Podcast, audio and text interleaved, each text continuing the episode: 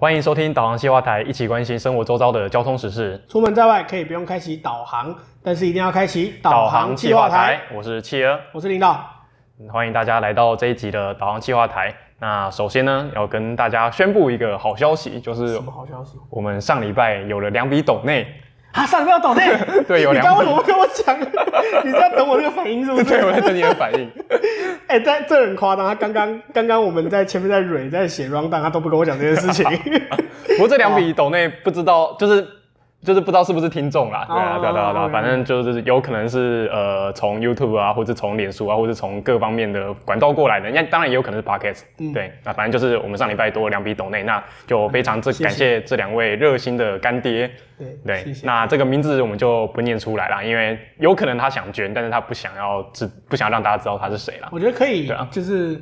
就是如果希望念出来的话，可以在那个对留言处可以写、那个、留言写啊，或者是你是哪边来的也可以写。对，因为我们的那个董内的位置是在绿界啦，那绿界里面可以有留言处可以留言的。对对啊，就非常感谢这两位观众或听众或粉丝。对对，好，那再来我们要回应上礼拜的留言。好，第一个是叫 JSJSJDJ，他的留言叫做：如果红线高音量过了，代表台湾真正完蛋了。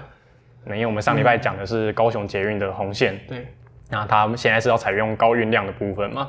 对，所以说应该应该真的要完蛋了。嗯，市区盖轻轨，郊区盖高运量，郊区盖高运量，对，还不错，赞。好啦，我觉得，嗯，这个可能大家对大家对这个经费的用法有些不同的看法。啊，对对对对对，这个钱。不用花在刀口上，撒进高屏溪就可以了。对对对对对。那下一个留言叫留言的人叫蔡家佑，他说的是天哪，红线延伸屏东用高运量，那我建议政府将红线新建成环岛捷运路网，利用高运量系统解决台湾两千三百万人的通勤需求，还可以拉一条支线到南投，一车到底多方便。那个。那个一月台列车往小港机场，但是这个这个捷运是在捷运台北车站讲的，不是吧？在捷运淡水站讲的吧？啊，捷运淡水站一月台列车往小港机场，然后或者是那个那个什么捷运左营站，这个一月台列车往吉安，吉安吉安太扯了啦，啊，吉安太扯了，对不对？那不然我池上好了，池上有没有比较不扯一点？我觉得都很扯，对，那不就是这个样子啊？对啊，对。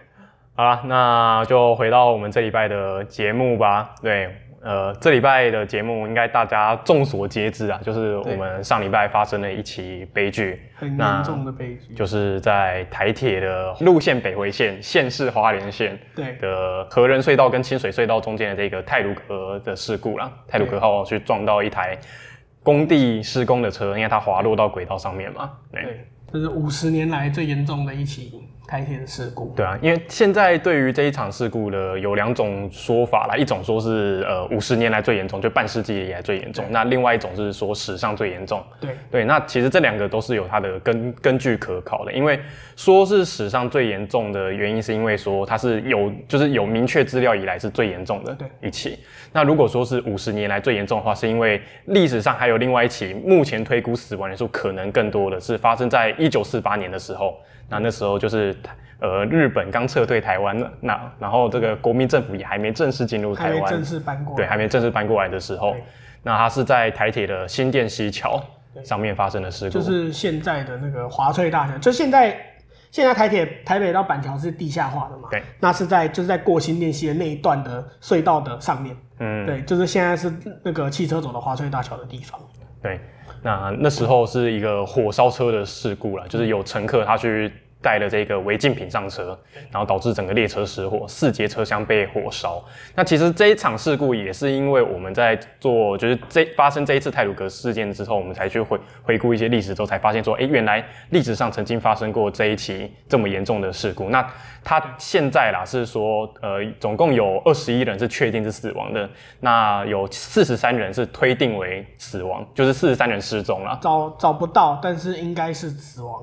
对对对，那因为我们会说这个事情，它可能是没办法那么明确说，它一定是三人是全部都死活的原因，是因为当时是白色恐怖的时间。对对，那这些人他到底是真的是因为搭上这一班车死掉，还是说他在搭上这一班车之前，然后就被带走？一些事情，对对，或者是他他可能失踪，但是他躲起来，他。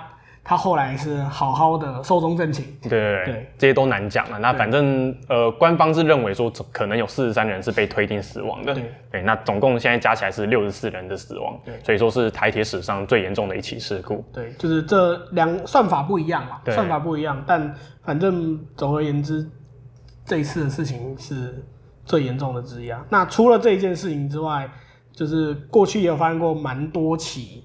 比较严重的死伤事故，比方说像一九七六年的时候有，有一个那个彰化客运的的车在园林开往彰化的时候，里面载了八十几个人，八十三个人。那在大村过过平交道的时候，结果没有停车，然后就直接开过去。那司机也没有也无视，那个时候有些附近的国中，大村国中的学生有在平交道口指挥，就是说不可以过啊之类的。那司机也无视，就直接开过去，然后就直接撞到。南下的观光号，然后整个公车就转了一百八十度，然后摔到旁边，那当场造成二十四个人死亡。后来后那个死亡人数又拉到了四十个人，嗯，对，当场是二十几个人。对，所以说那个就是呃，目前这一场泰鲁格号的事故以前往前面的另外一个最大的事故了。对，对没有错。一九八一年的时候，在头前溪，嗯，在新竹跟竹北之间的头前溪有有那个自强号撞到一辆。砂石车，它是闯越平交道的砂石车，然后列车的前半段直接翻到河里边去，那就这这个事故事故也是有三十个人死亡。那再来是一九九一年的时候，那有一辆自强号，它是因为号志跟刹车的一些问题，所以说在苗栗造桥的这边撞上另外一列莒光号，嗯、那造总共造成了三十个人的死亡。对，都是都是蛮严重，都是有超过二十个人，都是算很严重的事故。那除了这个之外，二零零七年在宜兰的龟山，在宜兰的龟山，那有一个那个那个时候是车长擅自把那个 ATP，就是列车防撞系非列车防护系统关掉，然后后面又超速，那结果进站的时候撞到前面的电联车，最后死了五个人。也因为这件事情，所以台铁后来。后来修改规定说不可以关闭 ATP，嗯，对，也是因为这件事情，在那个宜兰龟山的地方。那有另外一个是二零一二年的时候啦，是那个泰鲁格号的普星事件。那普星事件这一起是这个事故，应该是蛮多人就知道这一起事故了啦。对，因为它是算是近十年的一场事故。那当时是一台砂石车，它准备要闯越平交道，那最后是卡在平交道上面嘛，因为它在平交道上面就是因为往前撸又往后撸，往前撸又往后撸，然后最后最后就是直接车子。就停在平交道上面，然后一台泰鲁格号经过，然后就撞上去。撞上去。欸、那那一次事件相对比较有名一点啦，因为那个那一次我记得好像是泰鲁格号第一次的死死亡车祸。然后，然后但是这个事件后来整列车整整个事件只有泰鲁格号的司的司机员他一个人不幸殉职，因为他在远远看到就开始急刹嘛，最后就只有只有他一个人殉职这样子。好，那再来是另外一个的话，是在二零一三年的时候，在仿山隧道一号隧道这边的时候，有一个土石松动啊，那就造成一辆自强号它驶出隧道的时候，那就受到土石流的冲击。那这时候这个这一场事故是没有人死亡的，是是只有十二人受伤的。除了这个之外，还有一个更更广为人知的是，是就在三年前，二零一八年的十月底，那那个时候我记得那个时候是中秋连假，中秋连假吧，一辆普悠玛六四三二次。那经过新马车站的时候，新马车站在那个苏澳，在宜兰的苏澳的新马车站的时候，超速进入弯道。那个时候，那个弯道的速限是时速七十五公里，但是它的速度那个时候开到了超过一百四，就是严重超速的进入弯道。那最后列车直接出轨翻覆，然后变成 W 字形的，直接整整列车都砸在月台上面。那最后造成十八个人死亡，两百多个人受伤。那这件事情至今都还在厘清责任跟。责任归属啊，这些至今都还在厘清。对，那这个东西，它运安会是去年的时候有提出一份报告了。那这份报告到目前为止都是没有正式的公诸于世。对对，那其实这个就涉及到说，这个运安会的这个报告到底是说应该要立即的被公开，还是说应该要被怎么样的处理之后公开？对，我觉得这个都是社会上一个目前应该要去讨论的事情啊。那当然，我觉得以我们立场来讲，我们会认为说它应该是要公开，但但是它可能是被。在一定期限后是做一定的完全公开的。对，就是就是你你可以设个解密期限之类的，但是但是因为这个是社会大众关系，而且是关关系到关系到公共运输的安全的事情，所以你可以设个解密期限，但是这个东西不可以太久，不可以像人家那种什么国家机密要设个七十年啊。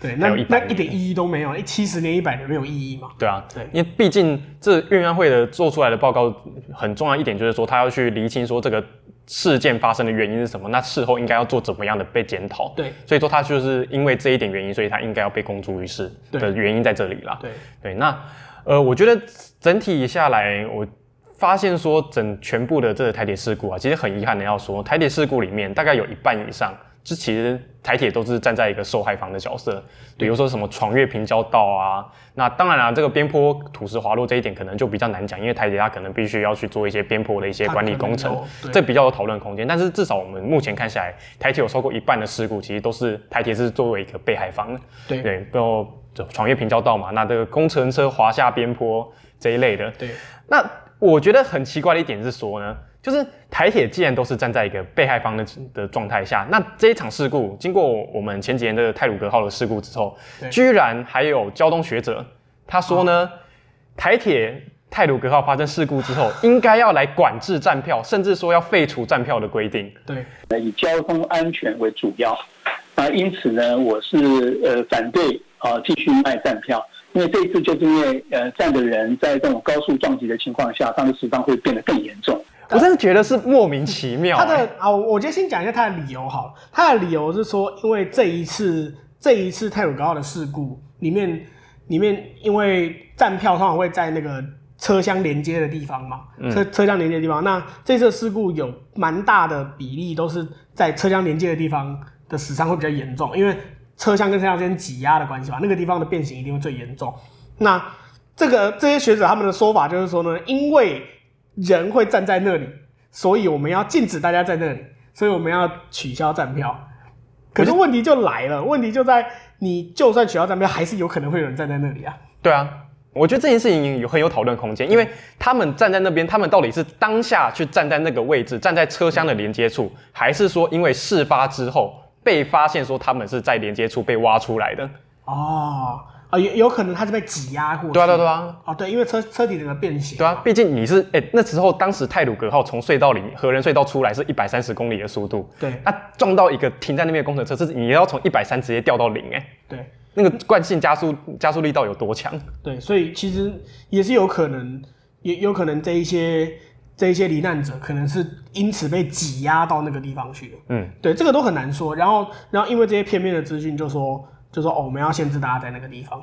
对啊，那如果说今天假设说真的泰鲁格号因为这一场事故，所以说要管制站票的话，那我想问的是说，今天区间车假设说发生事故，就一样是一台公车车停的，就是刚好滑路边或停到那边的话，对，同样的事情发生在区间车上面的话，是不是区间车也以后也要管制站票，甚至停卖站票？以后区间车全部卖都要做？对啊，那请问这件事情做得到吗？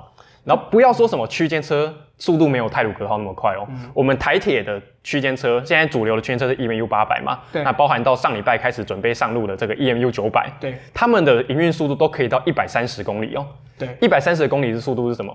泰鲁格号、普悠玛号都是一样在一百三十公里的速度在行驶的，他们他们只是没有倾斜式的功能，他们过弯会比较慢，哎、欸，对。对，而且再来是说一样在北回线哦、喔，区间车在那边也是会开到一百三十公里的，对，没有错，对啊，那。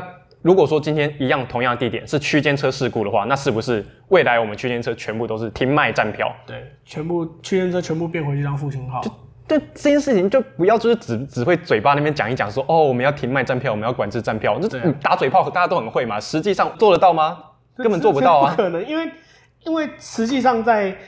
尤其在高铁通车之后，台铁它本身还负担了有一点类似捷运的功能。嗯，那你你如果你要停卖站票，那你就是把它完全的拉回去做城际运输。嗯，对，那那你不可能停卖站票，你人你需要做的人就是这么多嘛？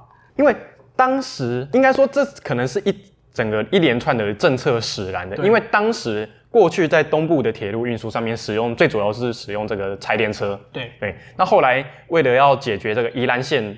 多弯的这个问题，所以说引进了这个倾斜式列车。嗯。那当时在引进倾斜式列车的时候，他并没有去想到说，呃，我们现有的自强号它都是主要编成是十二节车厢为一列的。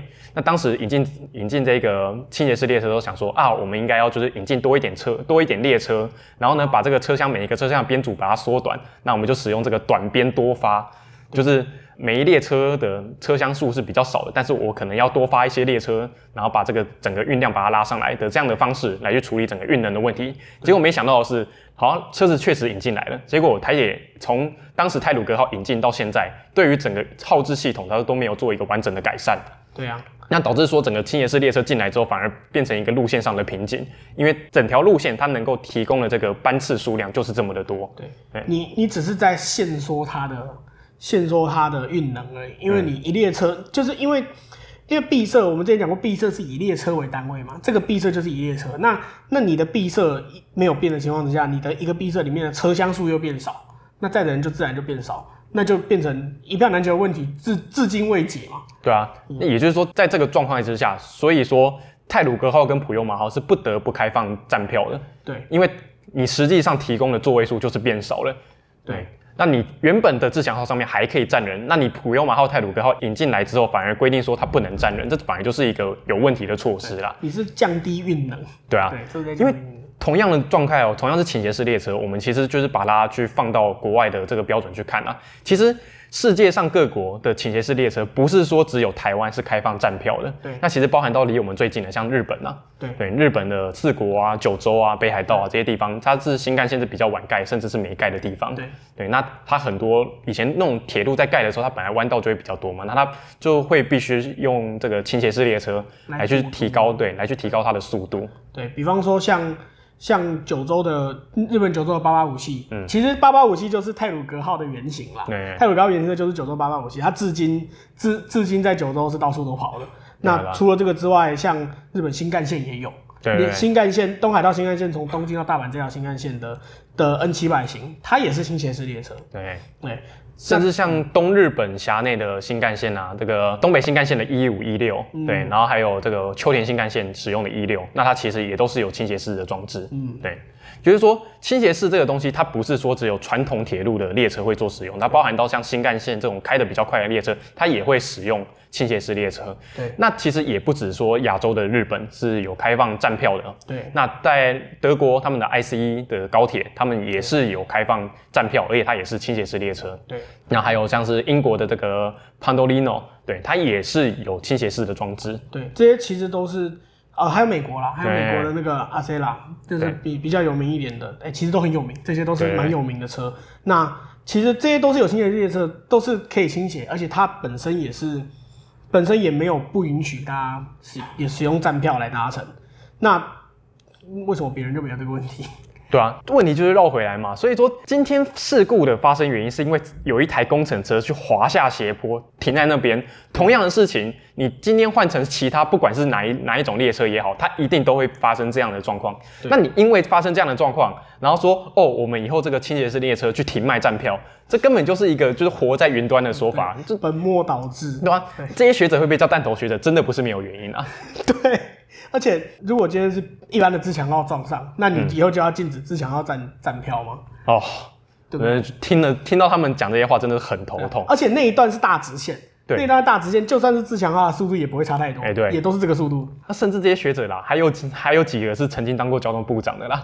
对，那台湾今天交通政策会这么烂哦，真的是跟这些人真的完全脱不了关系啊。对，就是在办公室里面讲，大家都会啊。对啊，其实这件事情呢、啊，我们看下来说，台铁它其实应该严格来讲啊，台铁它确确实是一个受害者啦。那这些目前的一个社会的主流风向，还有说，哎，这个明明就是说是一台货车去闯入这个。闯入这个边坡，然后去滑下边坡嘛？那为什么说现在又说这个行政院长啊，还有交通部长啊，他们应该要下台？我觉得这件事情应该是要分成另外一个层面来讲的，是说。因为这个事情的主要问题是说，有一台工程车就滑下边坡，它本身不是台铁自己内部的问题，对，它是有一个外力去引起的。对，那今天因为一个外力引起的事故，去说行政院长要下台，或是交通部长要下台，我们会觉得说这个逻辑上是有一点怪怪的啦。对啊，难道说呃，同样啦，可能是九年前的这个普兴事故好了，对，就一台砂石车它去闯越平交道，难道说因为砂石车闯越平交道导致泰鲁格号撞上去，所以说？这样子的状态下，当时的交通部长应该要下台吗？这这段话就是这个逻辑啊。对啊，那我觉得套套用同样的逻辑嘛，确实，呃，这个林佳龙他当交通部长当的好或不好，确实这是可受公平之事。对。那假设说今天这个交通部长不是林佳龙好了，难道说今天这个交通部长换另外一个人？呃，我们就假设是前一任啊，或者什么呃贺陈旦之类的好了。哦。那假设说今天贺陈旦当当交通部长发生这件事情，那他要因为这件事情下台吗？这。下台不能解决问题，对啊，下台不能解决，而且甚甚至有人讲说行政院长，大家说行政院长是因为说交通部长是行政院的团队，嗯，那按照这个逻辑的话，那行政院长是总统蔡英文指定的，对啊，那你要叫蔡英文下台吗？哎，对啊，不不合理啊，整个就这个责备是苛责啦，这个就像记得你刚刚讲的交通。林佳龙做交通部长做的好不好？嗯，这个这个是可受公平的事情，但是跟这件事情没有关系。对啊，对，就是没有办法，这两者是没有关系的。这一件这件案子里面，现在大家都会去关心的是这个施工营造的这个厂商，这个李义祥啊，因为当时就是李义祥这一个人，他去把车子开到边坡上，然后呢，在斜坡上面停车，可能是手刹车没有拉好，或是什么原因，所以导致这个滑下滑下去了，对，滑到轨道上面去。那确实，这个李义祥他绝对是有他绝对的责任。那但是呢，我们会认为说，这件事情不是说只有这个李义祥他有责任的。对，因为现在呃，虽然很多媒体去挖出来，这个李义祥他名下是有两间公司的，一个叫义成营造。另外一个叫义祥工作室工业社，对，所以说他同时又是一个老板，那同时又是一个兼就是工地主任，对，所以大家就是觉得说，哎、欸，为什么你可以老板去兼这个工地主任？那其实是这样讲啊，因为。他名下有两间公司，那他一间公司，他有时候会去当大包，去包很多的标案。对，对，那这一次的事故里面呢，他是一个小包的角色，他是用义祥工作工业社的这个角色，那去做工地主任。那他是小包，那也就是说，他上面还有一个大包是施工的厂商，那还有另外一个设计施工的设计建造的这个公司。其实这两间公司他们的责任也绝对是逃不掉的。对，不是不是说所有的责任全部都丢在他一个人身上就解决了。对，对，这这个。就我觉得，我我觉得把所有的责任都丢在李义祥一个人身上是，反而是不负责任的做法。对，李义祥他绝对有他应该要负的责任，但是呢，他上面的大包施工厂商、设计建造公司，他们的责任也不可以被逃掉。对，但是我们现在却可以看到说，现在只有李义祥他是被收押进监的，大大家全部都追着他跑，哎，对，大家全部都盯着他看，但是反而反而大家可能可能会不小心就忽略了。还有其他应该要负责任的人。哎，对，现在主流社会应该都会认为说台铁它是站在一个被害者的角色啦。对。但是也不可否认的一件事情，说台铁在这一次这个工程车滑下边坡的这件事情里面，它其实是站在一个它督导督导者的角色，因为这个工程案是台铁发包的嘛。那既然是台铁发包的这个案子的话，那它势必就有一些相对应的责任在。那当然，它的责任可能是比较小的。对。台铁要负责督导这些厂商，那当然。这些问题，台铁自然就一定不可能说台铁就完全没有任何的责任。嗯，为什么会说这个施工厂商还有这个设计建造的公司，他们的责任也不可以被逃掉呢？原因是因为说。他这一次的这个事故啊，它是一个就是台铁在做呃北回线的相关的一个边坡改善的一个工程。对。那这个工程它就是明白的就是坐在铁路的旁边嘛。对。那既然你是坐在铁路旁边的一个工程的话，那你应该就要做各种防护的设施，来确保你的东西不能掉进铁轨里面去。对。那比如说像是这个台北市土木建设学会的这个理事长他于烈，他就说。这个边坡的护栏，它其实不是随便做的哦，它应该要用每一根长达七八公尺的这个钢板桩，那 H 型的钢梁，去把它深深的打进土里面。对，那打进去的话，这样子才可以确保说，如果说今天有任何的东西要掉进铁轨，甚至说是这一次的这个酿祸的主因，这个工程车它要掉进铁轨的话，它都可以被这个护栏给挡住，而不会真的直接掉进铁轨里面去。它真的往下滚也会被卡在那里，哎，对，掉下来。那为什么说今天？这个施工厂商要在这边施工的时候，却没有做好这些最基本的这种防护设备、防护措施，这其实是真的是一件可受公允的事情啊。对，这个这个责任归属什么的，真的真的是一个需要去很需要去检讨的事情啊。对，那，那除了除了这个之外啦，除了这个之外，为为什么今天会有这个工程？这个、因为大大家也会去关心说这件。就是这边为什么会在施工嘛？那这边呢，在施工是因为它也在前几年开始要在容易落石的边坡，因为这个这个路段之前就有发生过落石嘛，只是没有出到意外。嗯，对。那容易落石的边坡开始在那些做边坡防护工程啊，或者做明隧道之类的。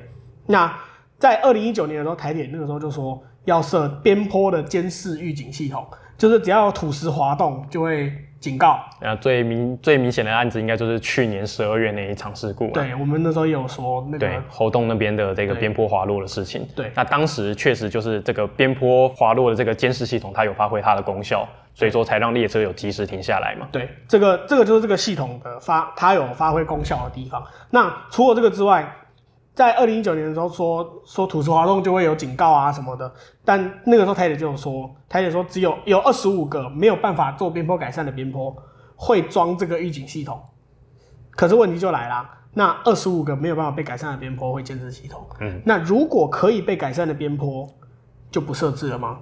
那在它边坡防治工程做好之前，你都不设置，嗯。这其实就逻辑上有一点讲不通啦，因为毕竟在在你的这个边坡防治工程做好之前，它都应该会是属于一个容易有落石、容易有土石坍方的这个边坡嘛。对，对，结果呢，偏偏这一次就发生在你在做边坡防护工程的工地，嗯，发生了公安意外。当然啦，这个边坡滑落监视系统，这个系统它可能监视的是这个土石，而不是要去对，而不是要去监视这个工程车辆。对啊，对吧？但是工程车辆更大，所以它一定会被监测到。它理论上，如果落石一颗落石也也就是一根跟一个车头那么大，嗯、已经很大块了。那一卡车这么大一台，你不可能侦测不到。哎、欸，对啊，对啊。对，而且，而且像像前几天的新闻也有讲说，讲到台铁的预警系统接下来会增列异物入侵路段。嗯，所以代表他原本根本就没有没有考虑过可能会有公安意外的问题。那这个公安意外确实说，应该是每一个有在做施工路段的地方，它都应该要针对施工路段去做这个防护系统。对对，就是去侦测说是不是可能这个工程的机具，因为不一定是车子会掉进去啊，比较多状况可能是一些相关的一些零件啊、机具啊，是不小心掉进去。因为在施工的时候，有些东西它可能比较容易乱喷嘛。对，这个这些东西其实是难免的。对，但是你你在施工的时候，你还没有完成这个这个施工的时候，你你也没有针对它有一些更积极的防护。其实这个事情它其实蛮可以避免的。对啊，整件事情就看下来啊，确实是说整个台铁呢，它是一个它是一个受害者的角色，但是在整体检讨下来，它确实还是有台铁它应该可以要去被改进的地方，就是它可以去改进。而不是说他就是两手摊在那边说啊，我就是被害人啊，啊我就受害者。那我当然，我们的意思并不是说我们要去检讨受害者，而是说台铁它未来应该还有一些更努、更能努力去防止它对再次被变成受害者的这个问题啦。对，我们没有要检讨受害者的意思啊，应该这样讲，就是还有很多可以可以更积极的作为啦。嗯，对，这是一些其他的积极作为是可以做的，而且其实这一次发生事件的边坡就是。我刚刚前面说，二零一九年的那个新闻说，二十五个无法改善的边坡会建置系统嘛？嗯、那就是因为它不在这二十五个里面，它是可以改善的路段，所以就没有就没有打算，从来就没有打算装这种预警系统。嗯，那未来是不是可以考虑说，在边坡在边坡改善的路段，你在施工的当时，你也可以做一个预警系统在那边，防止防止其他的东西在掉落。嗯，这个东西其实确实是蛮。蛮容易发生的啦，而且再来啦，站在另外一个角度来讲，也不只是说这个边坡它应该要去装饰这些系统，其实还有一个另外另外一个地方，我是认为说它台铁应该也可以去考虑的地方，就是说我们刚才念过很多这个事故列表嘛，对，那很多事故它其实是跟平交道相关的，对，那是不是未来平交道可能也可以采取类似的这个系统，以防止说这个平交道这个栅栏真的放下来的时候，还有车子卡在上面。平交道闯入，对对对对，因为毕竟平交道闯入这件事情，在台湾真的是每天几乎每天都会发生的啦。对，只是有没有出事而已。对对对对，就是因为虽然我们一直有在教育说说平交道，你如果真的被困在里面的时候，你要去按铃啊什么的，但但说真的，发生的当下，其实很多人可能是慌的。对，就是已经已经脑袋一片空白了。那如果这个系统可以辅助的话，可能可以更更大幅度的减少意外的发生。对，这些是可可能可以有更多。可以做的地方，所以我们希望啊，就是我们常常都会讲一句话，说这个今日公祭，明天明日忘记嘛，对对吧？那我们希望这件事情就是不要再被忘记啊，因为其实去看现在哦、喔，去现在的这个施工影像上面，就是其实还是可以看到，就是有一些现场在里面做施工的人员，他其实是没有穿防护衣，没有穿反光背心，没有戴安全帽啊。对，记者也有拍到。对对，那其实。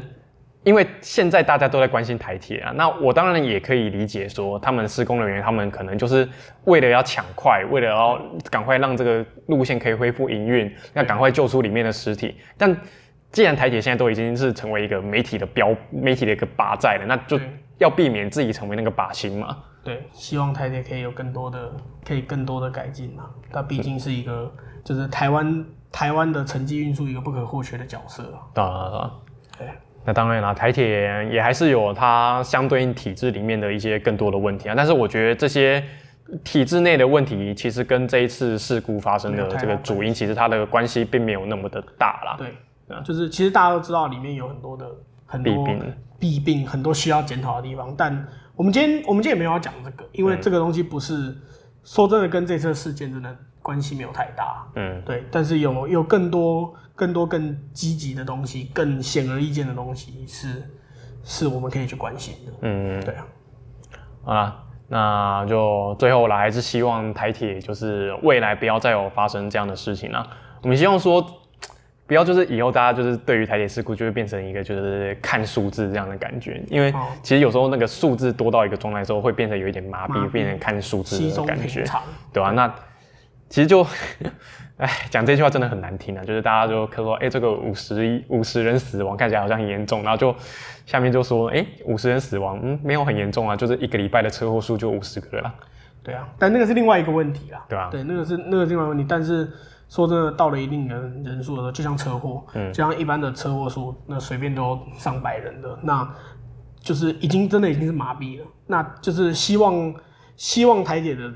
台点未来能够不要发生事故最好，但就算发生事故，也希望未来不要不要有这么多大事，那让大家会有，大家会麻痹。嗯，对啊，对，这真的是，我相信大家都不乐见。那当然啦，就还是一样，台铁可以做改善的地方还是有很多，但是我们也希望台铁可以努力的做改善啦。好，那最后呢，这一集的导航七号台就到这边啦。那喜欢我们频道的话，请记得订阅并分享给你身边关心交通议题的朋友们，也可以留言聊聊你对这些议题的看法。出门在外可以不用开启导航，但是一定要开启导航七号台。我是企鹅，我是领导，我们下次见喽，拜拜，拜拜。